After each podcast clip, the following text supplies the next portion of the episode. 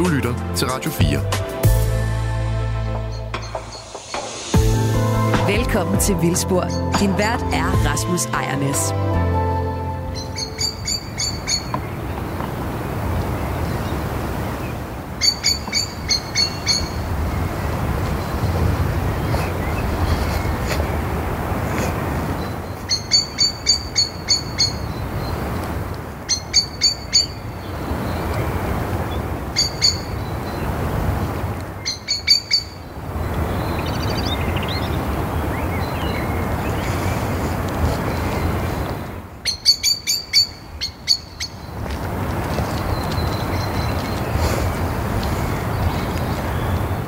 Vildsborg befinder sig nu på en villavej i det nordlige Aarhus, nærmere bestemt Rigskov, øh, hvor vi har stævne med, med øh, jeg havde sagt ugens fugl, men det, men det passer jo ikke. Men altså, vi starter en ny sag, der simpelthen er øh, månedens natur.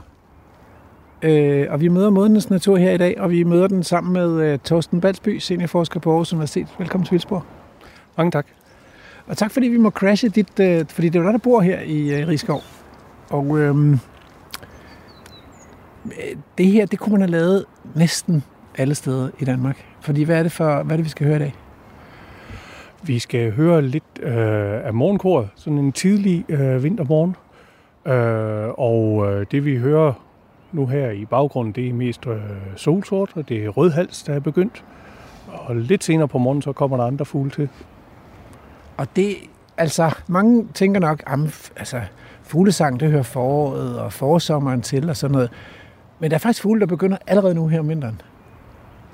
Ja, der er, øh, der er nogen, der begynder at markere territorium allerede nu. Og det er det, fuglene de bruger sangen til nu her. Det er at markere territoriet og sige, her er jeg sat mig, her skal I andre holde jer væk fra. Og øh, Solsorten, det er en af dem, der begynder at yngle tidligere. Det er så en af dem, der begynder med morgenkoret ret tidligt. Øh, rødhalsen er også begyndt... Nej, det er den, man hører i baggrunden nu. Ja. Undskyld. Den, den vej.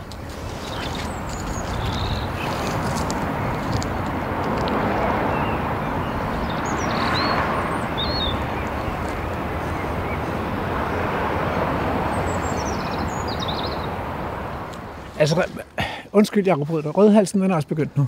Ja. Øh, nu har jeg jo kigget på fugle i siden forrige årtusind, og midt 90'erne, der plejede rødhalsen altså ikke at synge så meget om vinteren, som den gør nu.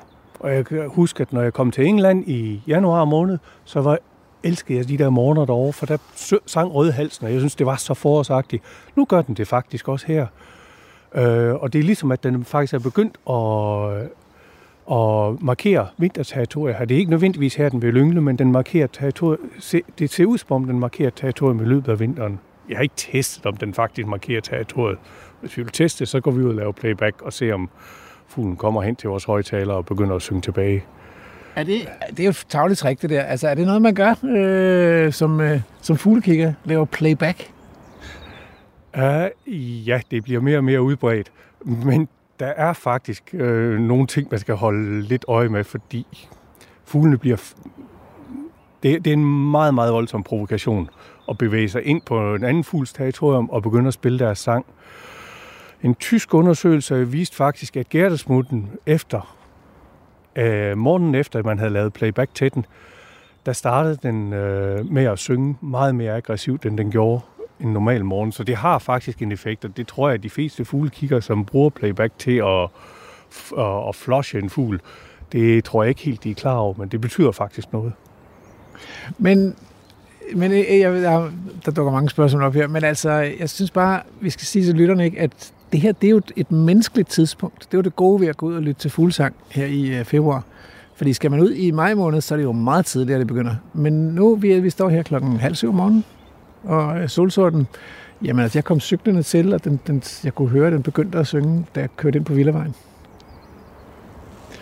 Øh, ja, solsorten, den, den, den, dels så synger den sin, øh, det vi kalder dens motivsang, øh, og dels så synger, har den også sådan nogle øh, tik-tik-lyde, som den siger, som er sådan en slags advarselskald. Det er simpelthen, en, altså, det er simpelthen en pæn øh, omskrivning af dens utroligt frustrerende, irriterende redselskrig, som den har fyret af hele vinteren, fordi det begynder, det begynder i de mørke måneder, når den er færdig med at synge, og den skriger de der redselskrig hver morgen, og jeg ved det, når jeg sidder ude og mediterer om morgenen, at så kommer den her elendige solsort, og, og man tænker, hvad er det, er det har, den været, har den været igennem en lang redselsnat, og så vågner den op i panik, og så fyrer den de der øh, skrig af, altså. Ved du hvad, Rasmus, så, start, så starter den også natten med panik, fordi det er det sidste, de siger, før de går til overnatning også. Det må ikke være sjovt. Jeg har virkelig haft medfølelse med de der solsorte hele vinteren. Ja, jeg ved simpelthen ikke, hvad funktionen af det der kald, det er. Øh, prøv at spørge Torben Dabelsten. Han vil vide det. okay, jamen det er godt. Vi har, vi har fået et tip til uh, solsorte næsteren. Uh, ham skal vi tale med uh, senere i programmet. Okay, men, men nu siger du, at, at det her det er territoriesang. Ja. Men altså, hvis jeg tænker på territorialadfærd hos mennesker, så tænker jeg på Putin og andre sådan uh, redselsvækkende despoter. Det her det er jo smukt.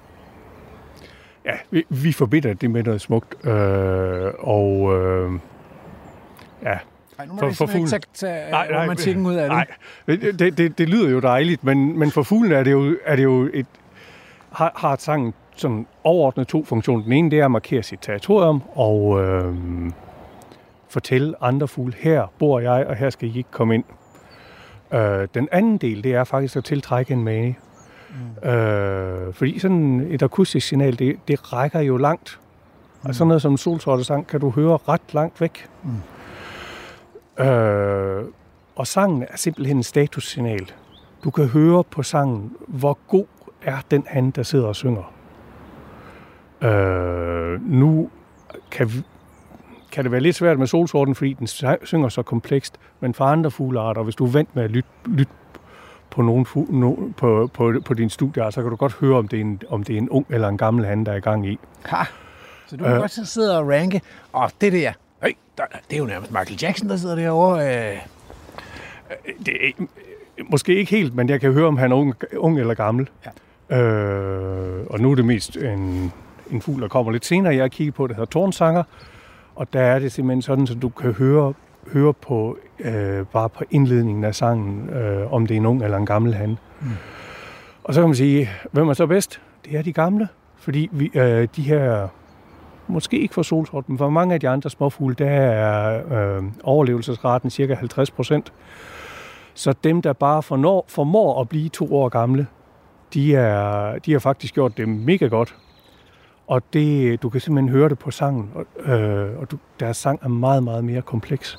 Og det er, og, og, og det er også et udtryk for fitness, det vil sige, dem vil, hunden vil gerne altså, øh, lave unger med dem og ja. befrugte til dem, fordi så er der bedre sandsynlighed for, at man får nogle levedygtige øh, fuglunger. Ja, det, det er ideen om, at, om, at uh, man får gode gener. Ja. Øh, så, så hunderne kan i virkeligheden bruge den her sang til at ranke hannerne.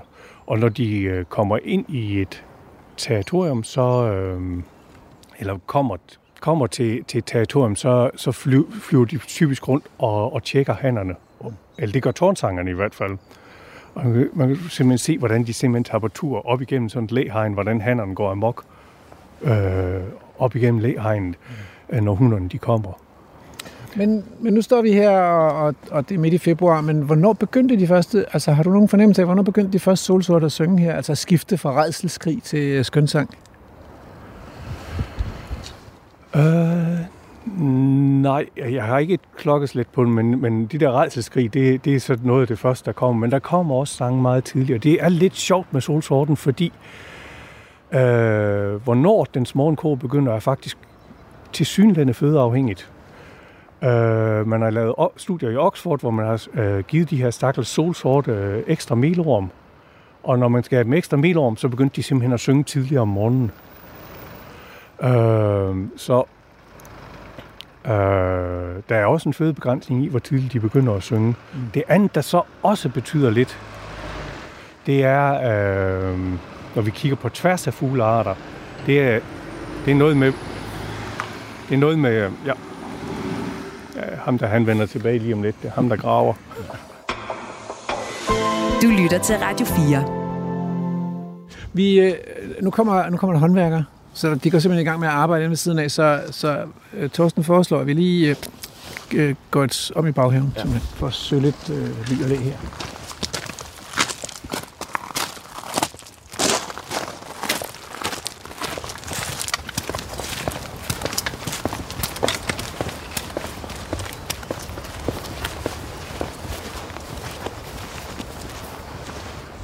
Du har lige ved at forklare, at øh, man kan faktisk få dem til at synge tidligere, hvis de er i god foderstand.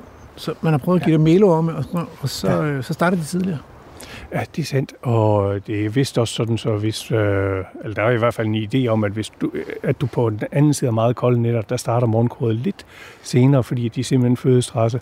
Det er måske ikke så meget et problem for en solsort, som er relativt stor, men for dem, der er mindre, der er det at overleve natten, øh, om ikke energetisk begra- øh, udfordrende, men, men, men det kan i hvert fald være et problem at have nok energi. Øh, Se, altså jeg, jeg bor jo i Hjortshøj, og det er jo bare, det ved jeg ikke, 8 km væk eller sådan noget. Og, øh, men der er de knap nok begyndt endnu, solsortene. Og det, og det er meget sjovt, fordi hvor, hvorfor det? Og jeg har spekuleret over det. Er, det.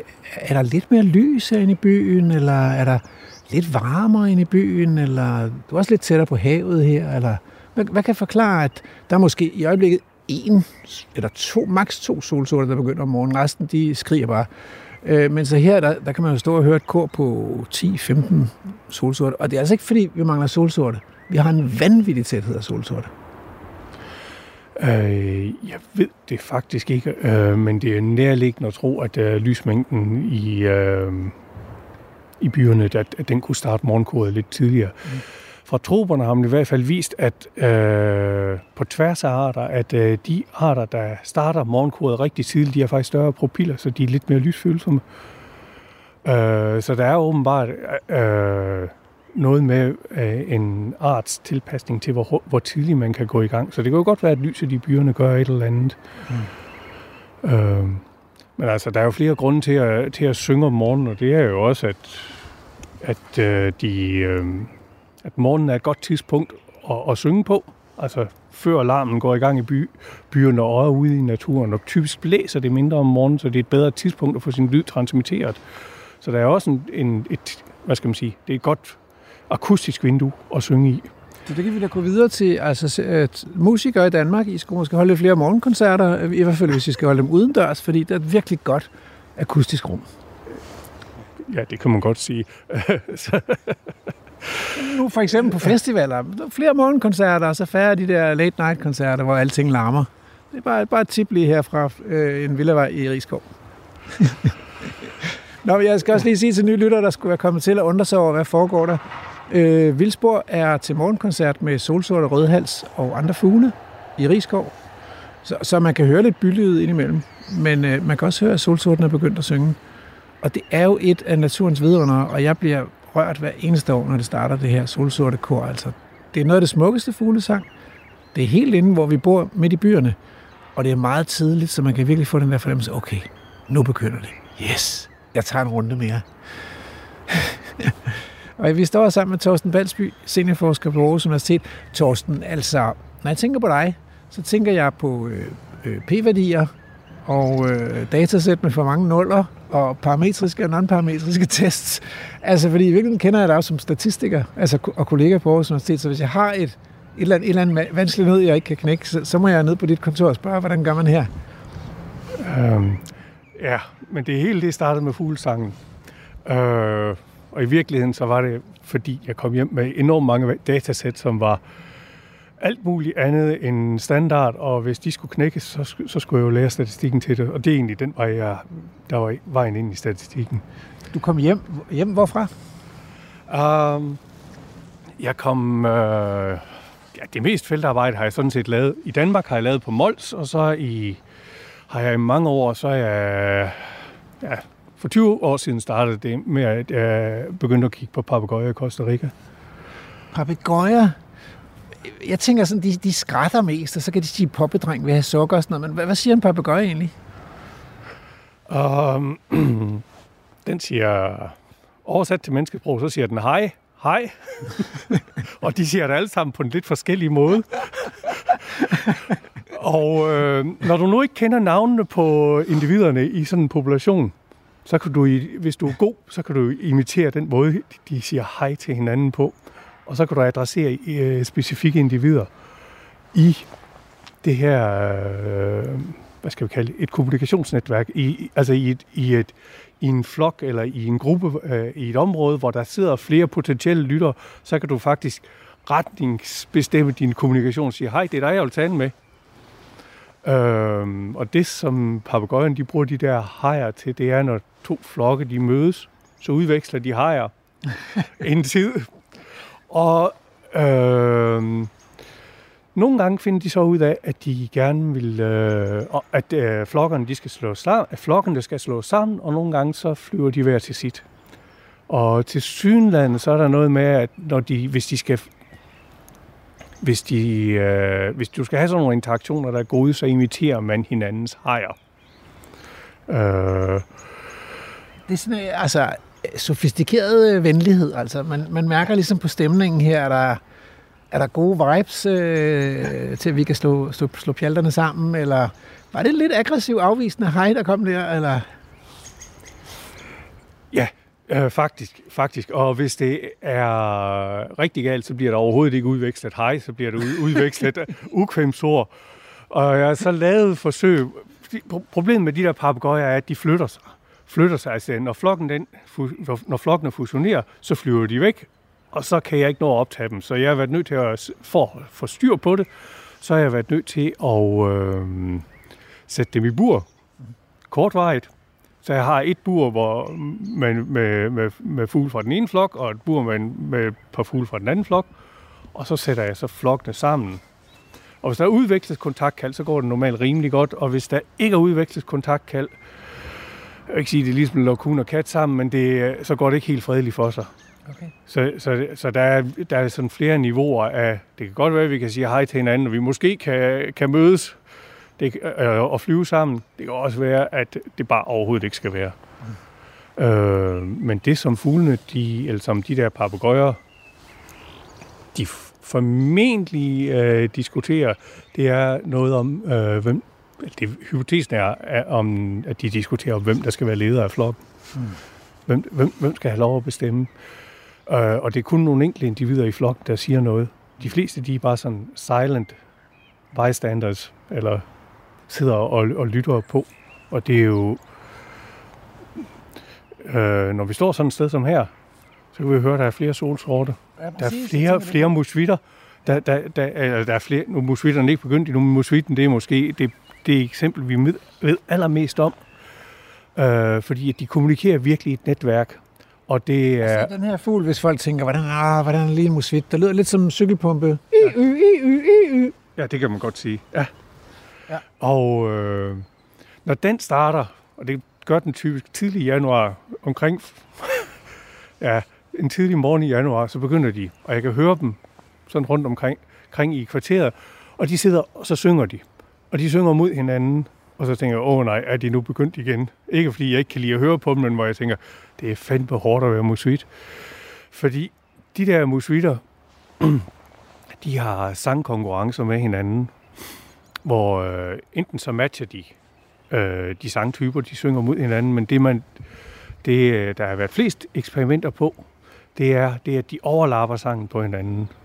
Så de sidder og siger, di, di, di, di, di, di.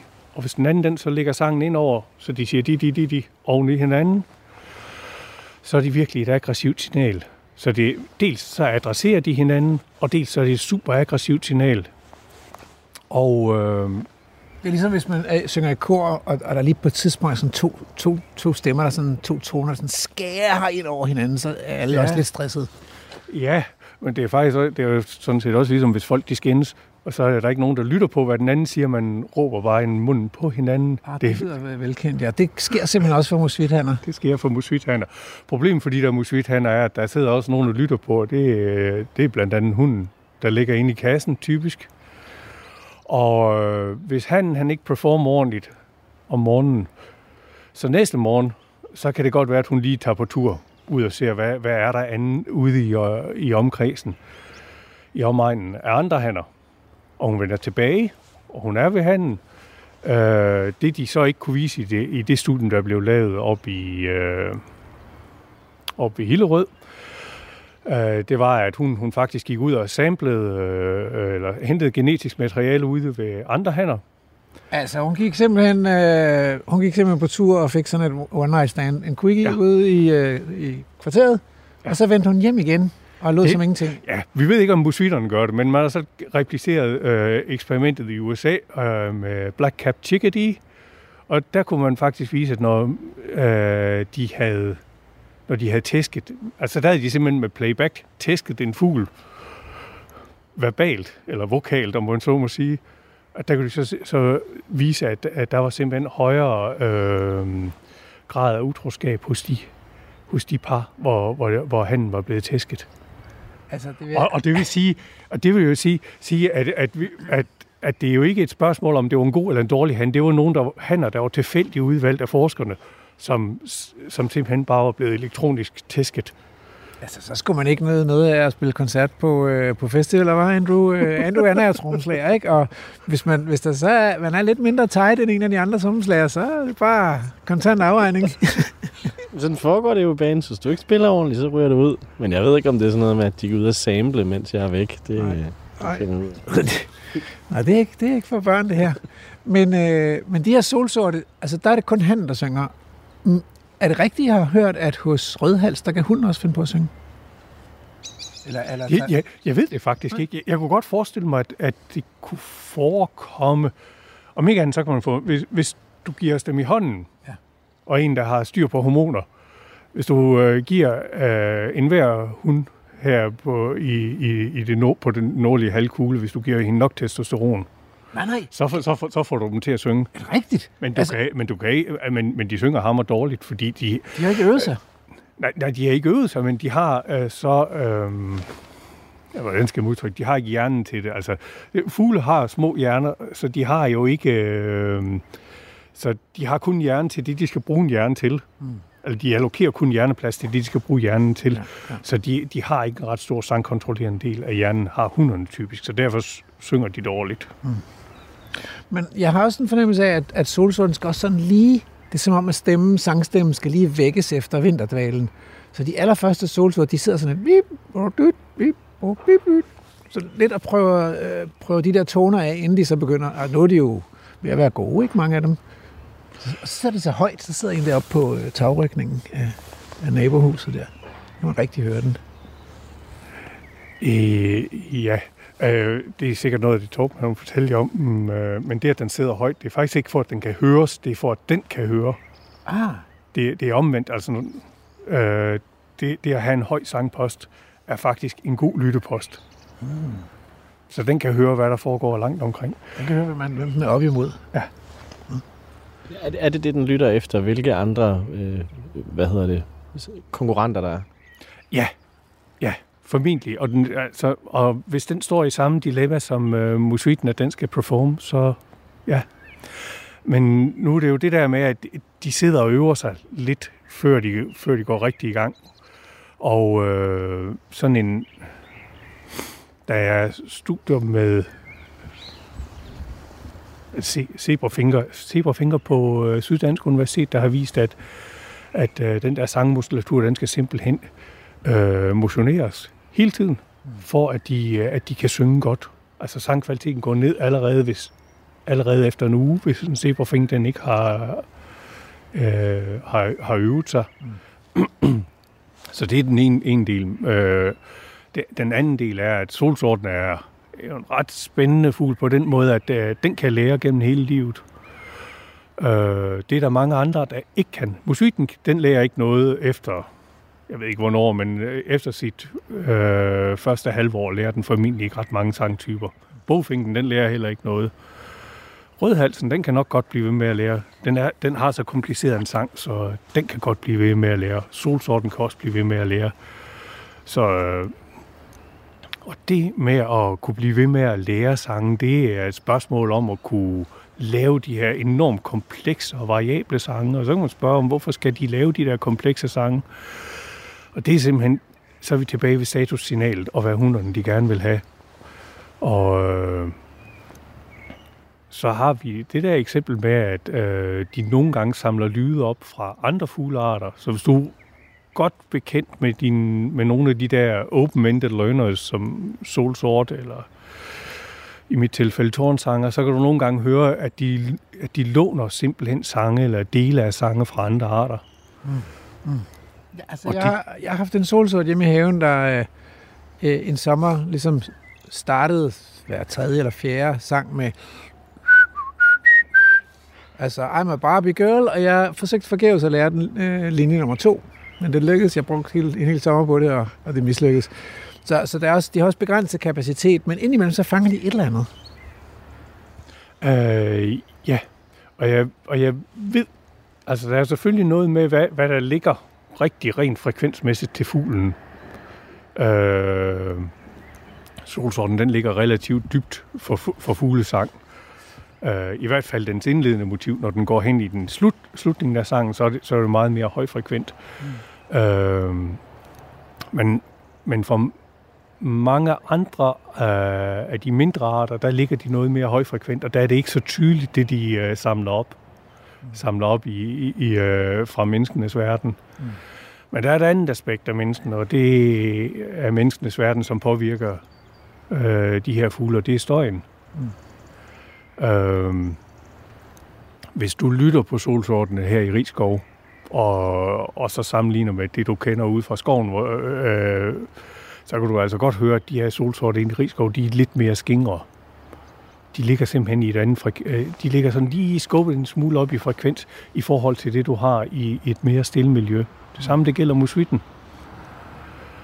Mm. Øh, så tilpasningen måske også en lille smule stressende? Ja, ja. ja. Så det er altså en tilpasning til den der baggrundsstøj, der findes her. Mm. Øh, og, og måske er det i virkeligheden ikke en skid med en tilpasning. Det har man diskuteret en del, del over. Måske er det i virkeligheden en, en konsekvens af, at øh, man i højere baggrundsstøj, der hæver man øh, volumen på stemmen. Det gør du også, når du står på festival, Rasmus. Og det, der så sker som biprodukt, det er, at din frekvens ryger også op. Og man bliver hæs. Ja, du bliver hæs, du bliver hæs men, men hvis, du, hvis du lytter på, om du har, om du har godt fat i din, i din fundamentale frekvens, når du snakker under en rockkoncert, så vil du vide, at du, så vil du også høre, at du faktisk skubber lidt op i frekvens. Og måske er det simpelthen det, øh, som fuglene gør, og det er det, der hedder Lombard-effekten. Okay. Altså, vi, ja, vi har nogle andre fugle derhjemme i Hjortshøj. Vi har nemlig en rågekoloni. Og da du fortalte det der om, om papegøjer, så tænker jeg, er det nogle af de samme dynamikker, der er på spil for kolon, koloniboende fugle? Jeg tror, jeg kan blive enig med naboerne til den der rågekoloni om, at det, det er jo ikke skøn sang. Altså, de råger fra morgen til aften, ikke? Altså, bah, bah, bah, bah. Skal man også kalde det sang, eller hvad? Skal vi have et bredt sangbegreb her? Uh, øh, der sætter du mig i et vældigt dilemma, fordi at øh, sang forekommer sådan set kun inden for tre grupper af fuglene. Og det er øh, spurefuglene, og det er hummingbirds, som vi ikke har noget af. Og så øh, papegøjerne, de kan også godt synge lidt en gang imellem. De har sådan nogle warbles. Nå, nogle... så får jeg jo ret. De synger slet ikke. De larmer bare. Jamen, roer, roer, det, roer, det, det, de tilhører også småfuglene. Men det der, det som roeren de lukker ud, det er meget af det, det vil vi karakterisere som kald. Ja. Uh, men nu er roer... Hej, hej. Hej, hej. Hej, hej. Hej, hej. Ja, det er... Øh, eller kom her og hæng ud med mig, ikke også? Jo, jo. Altså, det... Men, men roeren er jo helt fantastisk, og jeg, jeg er faktisk gang i et projekt, hvis ellers jeg kunne fange de skide roer. uh, og de, de er lidt svære. Uh, men vi vil faktisk gerne have sådan en, uh, en lokker uh, spændt på ryggen af, af et par roer, uh, som uh, optager alt, hvad roen den siger i et par dage. Og så falder lokkeren så her igen. Uh, men det, altså de er jo vanvittigt interessante, de der roer, fordi at hvordan styrer de hele den der flokdynamik?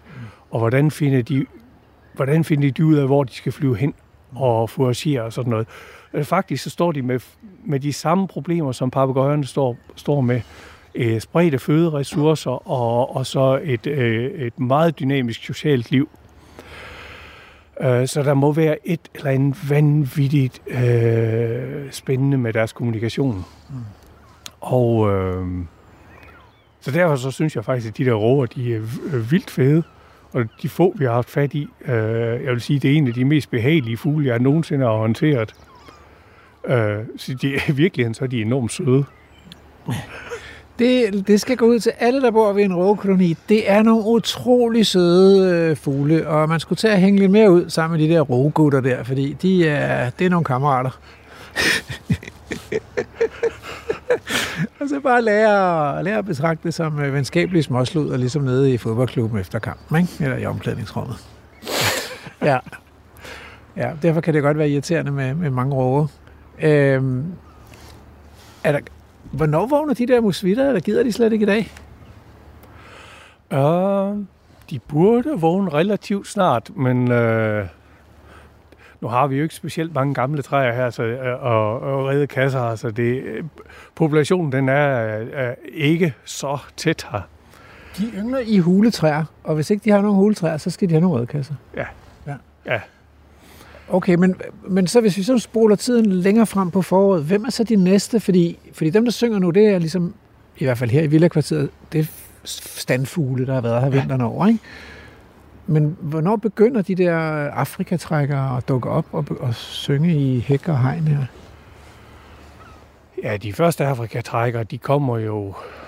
Det er jo grænsangerne, der kommer i midten af, midten af marts, og øh, så lidt senere så kommer løvsanger, og midten af maj, starten af maj, så, så kommer alle, alle Sylvia-sangerne. Og så, og, og... Ja, Gerda-sangen, den kommer slutningen af april, øh, ja. Og tårnsanger, havesanger, og så er der munken. Øh, men munken, den er jo, har jo også skiftet adfærd inden for, for den sidste generation, menneskegeneration. Og da det tidligere var meget sjældent at se dem om vinteren, og nu er det sådan... Nu, får, nu ses de faktisk om vinteren en gang imellem. Der er en del hanner, der bliver hængende. Og munken, det er den her fugl, der har fået navn efter den lille sanger, god sanger, der har en sort kalot. Ja. Og synger meget smukt og varieret. Ja, ja meget skingert. Men ja, men ja. ja det smag, men det, ja. det er muligvis rigtigt. ja. Øh, og det interessante med de der øh, øh, trækfugle, det er, at de, de trækker jo typisk om natten. Mm. Og det vil sige, at de, de skvatter ned i territoriet om... Øh, øh, tidlig morgen, eller se øh, tidlig, tidlig morgen. Og det er også en af, en af grundene til, at øh, fuglene de synger om morgenen, fordi det er måske det vigtigste tidspunkt at forsvare territoriet på. Dels så kan territorieejeren være forsvundet, og dels så, så kan der være nyankommende individer, som øh, lige skal vide, hvor øh, grænserne står. Flyv bare videre, flyv bare videre, her er optaget. Præcis. Øh, det er så også lidt interessant, at øh, det er noget, jeg kigger på med tårnsanger, det er, hvornår forekommer de der territorieoverskridelser. Øh, og de forekommer faktisk for 90% vedkommende, så forekommer de, når der er kommet en hund i territoriet. Så øh, når der er en hund, der er inde og tjekke handen ud i territoriet, så, så, så, så sniger nabohanden så også lige ind og ser, om han kan, kan, kan stjæle, stjæle hende i stedet for. Mm. Og øh, det leder så over til, at øh, det har fuglene selvfølgelig også tilpasset sig. Det, vi har, det jeg har kunnet optage, øh, blandt andet af solsorten nu her, det er den langtrækkende sang. Mm. Men hvis øh, en tårnsanger eller en solsort kurtiserer, så går de faktisk over i en anden slags sang, som er meget stille, ekstremt variabel. Så den, den lyder enormt exciteret, men den er, den er, den er rækker bare ikke ret langt. Mm-hmm. Og sådan en, øh, en normal territoriesang, den når typisk på tværs af naboterritoriet.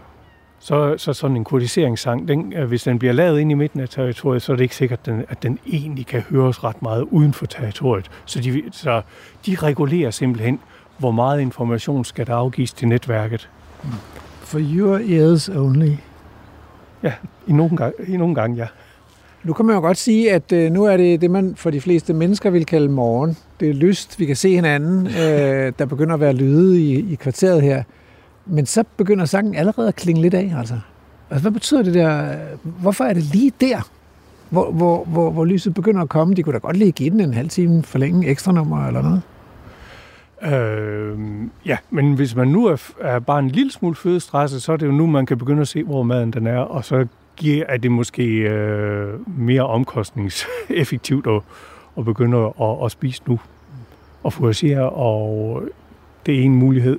En anden mulighed er, at øh, nu starter larmen i verden, og det er jo ikke bare den menneskeskabte larm, men typisk øh, så begynder det også at blæse lidt mere, og så bliver transmissionsbetingelserne eller øh, betingelserne bare dårligere.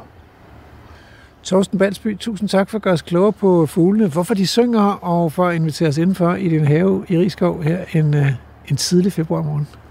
Ja, velbekomme.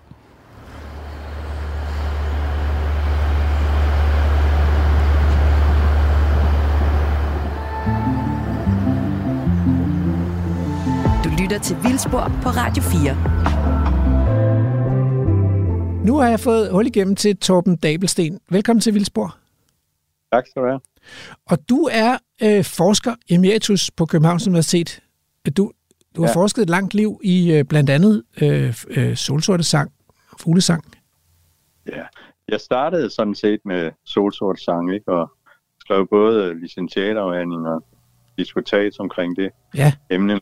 Og siden så kom der alt muligt andet til også, ikke? men det var solsorten sang, der fascinerede mig først. Aller, aller først vil jeg sige, så var det faktisk Vibens sangflugt. det var da jeg lavede speciale. Ah, Det er mange år siden. og det er jo en vild flugt, altså, fordi den har den ja. Der flaksende, dykkende, Ja, ja. øh, specielle flugt, øh, mens den ja. skriger. Nå, men, øh, men, men det her med solsortene, altså, det var jo, øh, det var jo Torsten Balsby, som vi besøgte øh, i, i Rigskov, der sagde, at I skal ringe til Torben, han ved alt, at I skal ringe til Torben, han ved alt om det her med solsorte sang. Så, det, så nu har vi fået fat i dig.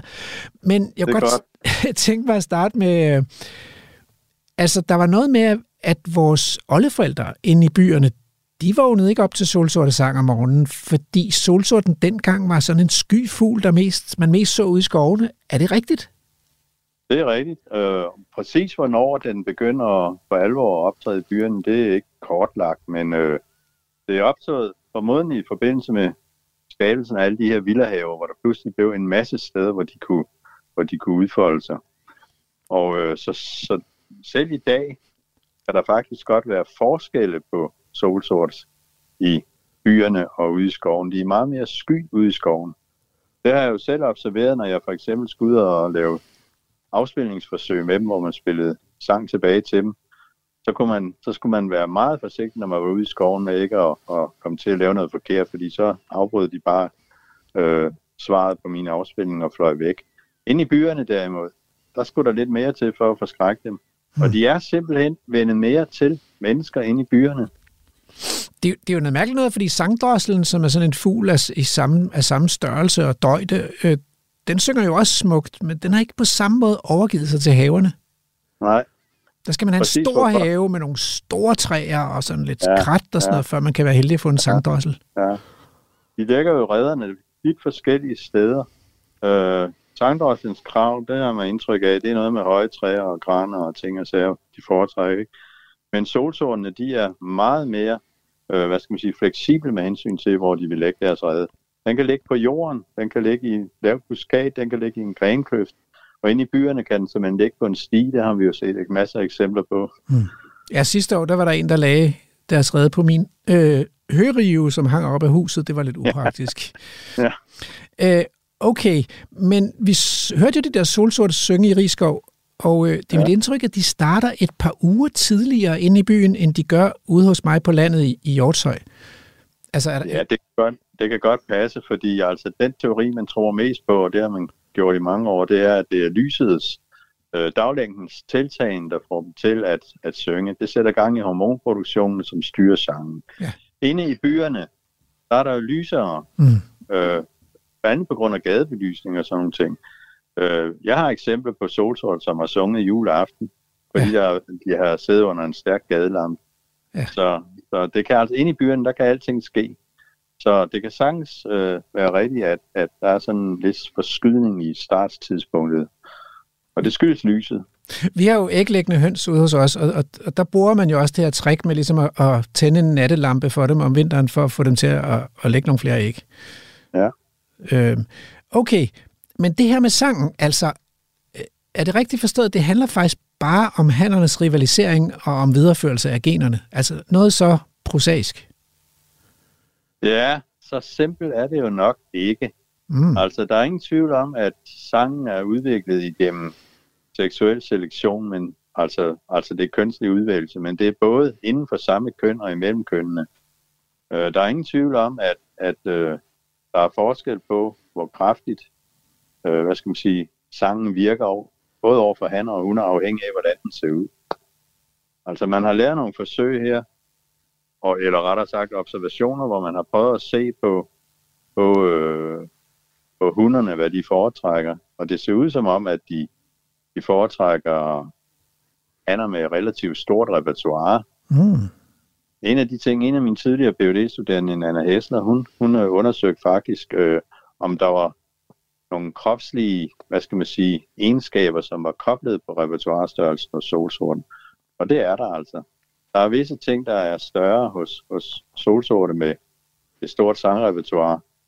Og det er jo nærliggende at tro, at, at øh, de ting, det giver så også en fordel for mm. den, der har de der egenskaber. Så det er derfor, at hunderne foretrækker dem. Øh, og nu kom jeg på en eller anden måde, så fik jeg et billede af Pavarotti. Han, han, han var også et ordentligt brød. men det kan godt være, at, at det ikke holder. Men, men altså, det er jo interessant, at den her sang, synes jeg, det lyder jo smukt for det menneskelige øre. Øh, så det er ja. virkelig attraktivt for os, selvom vi ikke skal pares med solsorte, men det lyder ja. meget mere som musik og kunst, end det lyder som kappestrid. Ja, det er jo nok lidt, lidt tilfældigt, ikke? Fordi hvis man skulle oversætte, hvad solsortenhandlerne de siger til hinanden, så tror jeg, der er både forbandelser og andet ting. Men selvom det lyder smukt i vores øh, ja. ører. okay. det er jo rigtigt. Det er jo en af de mest melodiske sange, vi har overhovedet herhjemme. Altså, det er jo vanvittigt, at de, de to ja. fugle, man kan høre på den her tid, det er solsorten, og så er det rødhalsen, og det er to af de smukkeste fuglestemmer, altså. Ja, ja. Og musvitten er også begyndt. den kan man så diskutere måske. ja. den er... Men altså, solsorten er jo sjov, fordi øh, den starter jo det meget tidlige forår med den såkaldte subsang. Det er sådan en sang, som er så øh, svag, at man kun kan høre den inden for en halvsnes meters afstand. Men ja. så kan den så sidde og, og øve sig og, og komme med de lyde, der faktisk også indgår i, i sangen, i den fulde sang senere hen. Ikke? Det, er nogle, det, det er faktisk de samme lyde, der kommer, men de er bare meget svage. Og sangen har formodentlig ikke rigtig nogen som helst funktion, fordi der er jo ingen, der kan høre den, medmindre de kommer helt tæt på. Det har jeg hørt. Det, har, det er der simpelthen et navn for subsang. Så har jeg hørt en anden ja. lyd, øh, og som typisk kommer, som jeg, øh, altså efter de har bygget rede og, og sådan noget, ja. så øh, noget en af mine, mine venner har kaldt tinnitusfuglen. Altså nå, nå. en ekstremt høj tone, øh, som bare ja. bliver sagt sådan en gang en ens, ensformig høj, høj tone. Ja. Og det tog mig et stykke tid at finde ud af, at det var en solsort, der sad og sagde den. Ja. Og, øh, ved man da, jeg, jeg forestiller mig, det er sådan noget med at jage, jage predatorer sådan på vildspor, eller forvirret Altså fjenden, den, den eller? sang, eller den, øh, det er ikke en sang, det er et kald. Ja. Det kald, du på måden i, når jeg siger kald, så mener jeg, at det er altså nogle lyde, som ikke er under indflydelse af hormoner, ligesom sangen er. Øh, men det er, en, det er en lyd, som mange spurfugle har. Det er faktisk ikke kun solsort, der siger den. Aha. Og den, den lyder nærmest sådan her. Sige. Ja. Sige. Ja. Og det er altså noget, der kommer, når der er umiddelbart fare for dens eget liv. Den har forskellige advarselslyde, men den der, det er en, der, hvor der virkelig er fare, og hvor den eneste, man kan gøre, det er at trykke sig ned i busken, eller, eller dykke ned i busken for at komme væk. Det interessante er, at den er nemlig ekstremt svær at lokalisere, så det er jo lidt en ja. listig, en listig kald, altså. Og en af grundene til det, det er, at den, den, øh, den starter svagt, og den ender svagt. Altså det er ligesom om, den skruer op for styrken, og så skruer ned igen. Sige. ja, ja. Det gør det svært at, at lokalisere retningen, altså retningen Aha. hen til den, der afgiver kaldet. Men, Rent høre til. Men hvis vi så går tilbage til sangen, altså, så hvis jeg, altså jeg har undret mig rundt, så var den smukkeste sang, eller den længste strofe, eller den kraftigste lyd, der gav mest bonus på hunderne. Men det du siger, det er det, det mest varierede repertoire i virkeligheden. Ja, det er der noget, der tyder på, ikke? Ja. Altså, det er jo ikke, det er jo ikke bevis, men altså, der er i hvert fald visse korrelationer med repertoirestørrelse og sådan nogle øh, kropskarakterer, som, som må formodentlig være til fordel for, for den solsort, der har dem, ikke? Ja. Altså, jeg tror, man skal... Nu er, nu er solsortesang jo mange forskellige ting. Altså, du tænker, den du snakker om hele tiden, det er det, jeg kalder den fulde sang, som indleder med nogle fløjte øh, lyde og ender med sådan nogle kviderne, højfrekvente lyde, ikke? Jo. Det er den normale fulde sang. Det er den, den sidder og proklamerer sit territorium med og prøver at tiltrække hunder med og stimulere hunden, mens den ligger på rede. Mm. Men den har jo altså også det, vi kalder en stille sang, som øh, kommer, når den bliver meget aggressiv eller seksuelt ophidset. Så skifter den fra den her fulde sang med fløjtedel over til noget, der er ren kviderdel. Og det kan vare lang tid, så kan den sidde og, og komme med sådan nogle øh, meget højfrekvente kvider. Mm. Kviderlyde. Det er den, den såkaldte kvidersang eller stillesang. Og den må ikke forveksles med den der subsang, som jeg snakker om før. Mm. Der er noget, der tyder på, at, at øh, grunden til, at de skifter til den her kvidersang i, i eskalerede, aggressive eller seksuelle situationer, det er, at den er svær at lokalisere. På den måde så privatiserer de det foretagende, de er i gang med. Andre, kan ikke komme og aflure, hvad der sker. Mm. Og det Ah, kan være en det er sweet- både, sweet både, talking. Både, ja, både i den øh, aggressive og den seksuelle situation. I den seksuelle situation er det helt oplagt, fordi solsorte, de har det med at afbryde hinanden, hvis, der, hvis de opdager, at der er nogle andre eller naboer, der er ved at sig, eller skal til at gøre det, altså kunne de se på fuld drøn. Så kan man opleve det her fænomen, som man nogle gange ser uden at vide. Jeg tror, det er de færreste, der ved, hvad det egentlig er, der foregår. Men lige pludselig så kommer der flyvende sådan en, en lille flok, som flyver rundt imellem hinanden og synger og, og kalder og, og skrætter. Og, og det ser meget forvirrende ud, indtil de holder op igen. Men det er simpelthen en coitus interruptus, der er fundet sted der. Ej, hvor træls og tavligt. Ja, ikke? Der er ikke meget respekt for privatlivets fred der. Men altså, Så det gælder om at prøve at privatisere det. Det gør man med den stille sang der. okay. Vi har lige et, øh, et private moment her. Men altså, det er rigtigt nok forstået, det er hunden, der bestemmer, hvornår parringen finder sted, eller hvad? Ja, han, øh, hun, eller han øh, prøver selvfølgelig Mm. at, at følge med i, hvad der sker, ikke? Og Hvornår der er en når chance. hunden, har, når hunden har bestemt sig for, at hun vil være et sted, ikke? så er det faktisk hende, der bygger reden. Ja. Han, han bygger den ikke. Okay. Han, han kan komme med, med nogle, nogle, nogle sang, imens hun gør det, ikke? Jo. men det er hende, der gør det. Okay. Og øh, når hun så skal tillægge æg, så, så kurdiserer han hende selvfølgelig. Og hvis hun kommer i nærheden af ham, han kan formodentlig se det på den måde, hun, hun opfører sig på, ikke? Mm. så skifter han til den stille seksuelle sang. Mm. Og så indtager hun en paringspositur, samtidig med, at hun afgiver en paringstrille, Mm. og, og så parer de sig. Så du kan sige, at, at der, der foregår sådan en interaktion, hvor den ene laver det ene, så laver den anden det andet, og det ender med, at hun overgiver sig, man så må sige, og indtager paringspositur og kommer med paringstrillen. Og så sker parringen. Så, så det er ikke sådan, at når en han har sat sig højt op på et tag for ligesom at, at, at, at synge og lytte til de andre øh, rivaliserende hanner, at, at en listig han så lige kan snyde sig til et put i mellemtiden? Det kan godt ske. Det kan man ikke det, kender udelukke. man jo. Det kender man rigtig godt til hos andre arter. Okay. Øh, men altså lige netop hos solsorten, der har jeg ikke, øh, jeg kan ikke lige huske, at der er nogen, der har undersøgt det meget grundigt, det der, ikke? Men, men der er ingen tvivl om, at, at de forsøger at komme ind til hinanden. Ja. Øh, hannerne trænger ind på hinandens territorium, hvis de kan komme afsted med det, og, og der er heller ingen tvivl om, at hvis man antager, at solsorten har det på samme måde som så mange andre af de der småfugle, hvor det rent faktisk er bevist, så finder der altså øh, utroskab sted. Mm. Fordi formodentlig, det er sådan, man tolker det. Der er jo nogle hanner, som i forhold til hundernes synspunkt er mere fordelagtige end at, at få som fædre end andre hanner, fordi de har bedre egenskaber, de kan give videre til deres unger. Ja. Og, øh, men hanner, de er jo, vi har jo ikke polygami i, større, i større stil hos solsorten, mig bekendt. Øh, så, så når, når, der, når han først er committed på en eller anden øh, øh, par, eller en eller anden hund, så er det jo hans interesse også, at de unger, der kommer ud af det, de rent faktisk vokser op. Ja. Så han bidrager ivrigt til ungefodringen, når, når de kommer frem. Og holder sådan et par men- holder sådan et par en hel ynglesæson? Nå, undskyld. Ja. Det forhindrer ham jo ikke i at prøve at parre sig med andre, Ah, ja. uden at committe sig. Ja, Altså, ja. Og prøve at føre sine gener videre i bredere ja, forstand, ikke? Og holder sådan et par så en hel ynglesæson, eller, eller kan det godt være, at det skifter midt på sæsonen?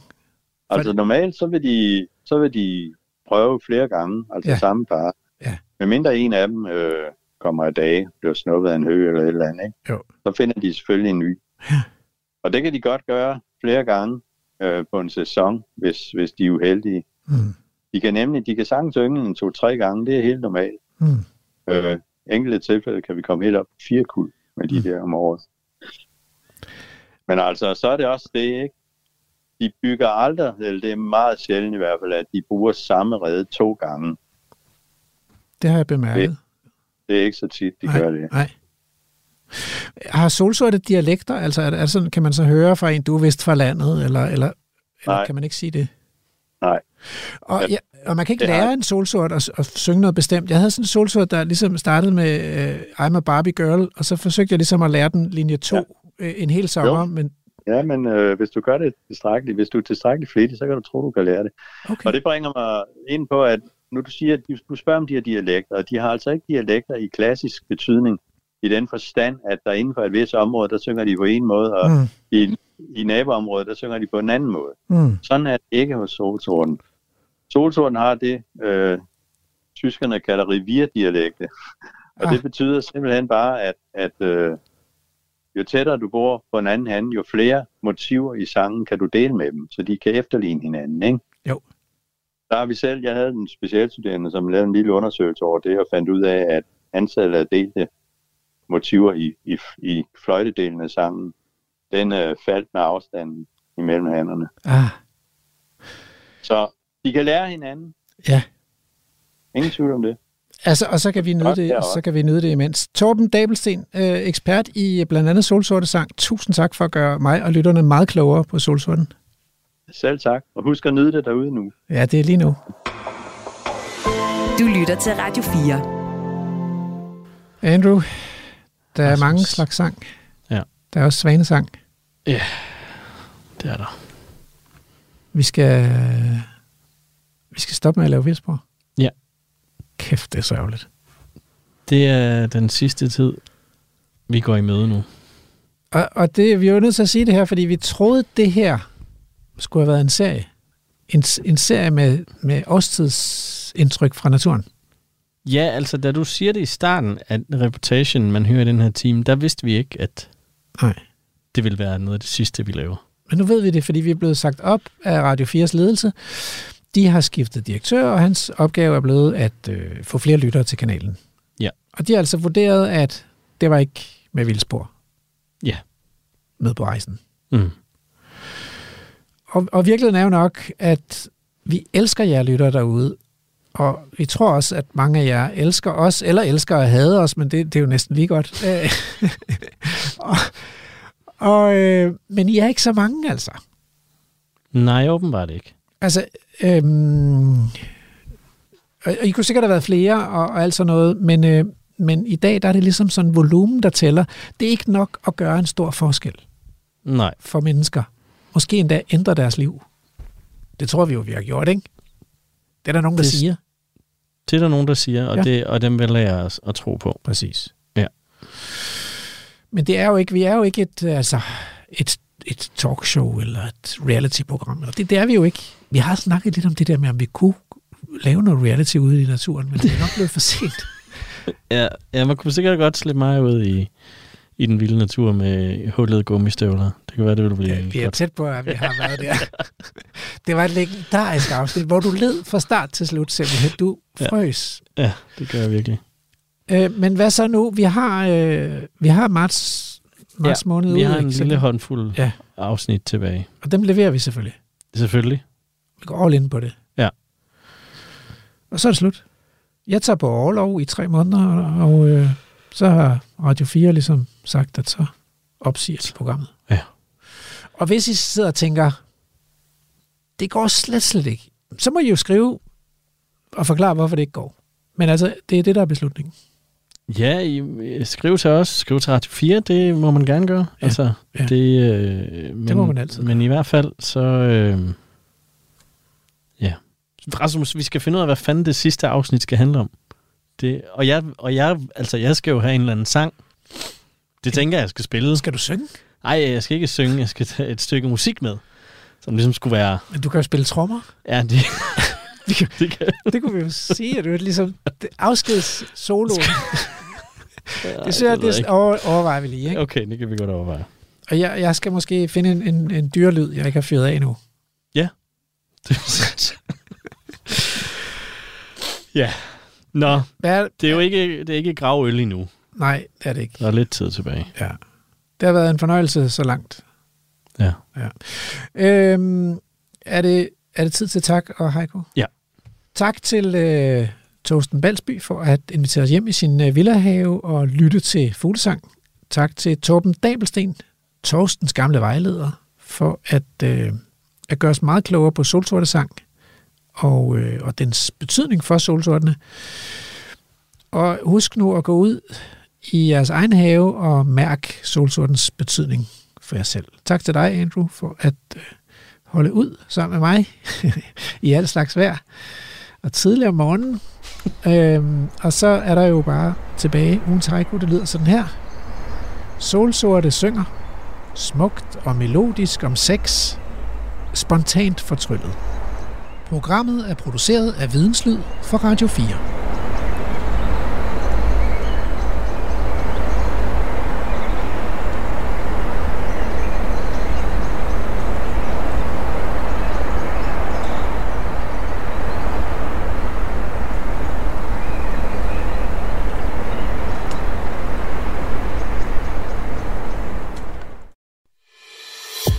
Du har lyttet til en podcast fra Radio 4.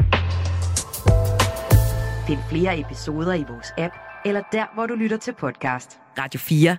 Ikke så forudsigeligt.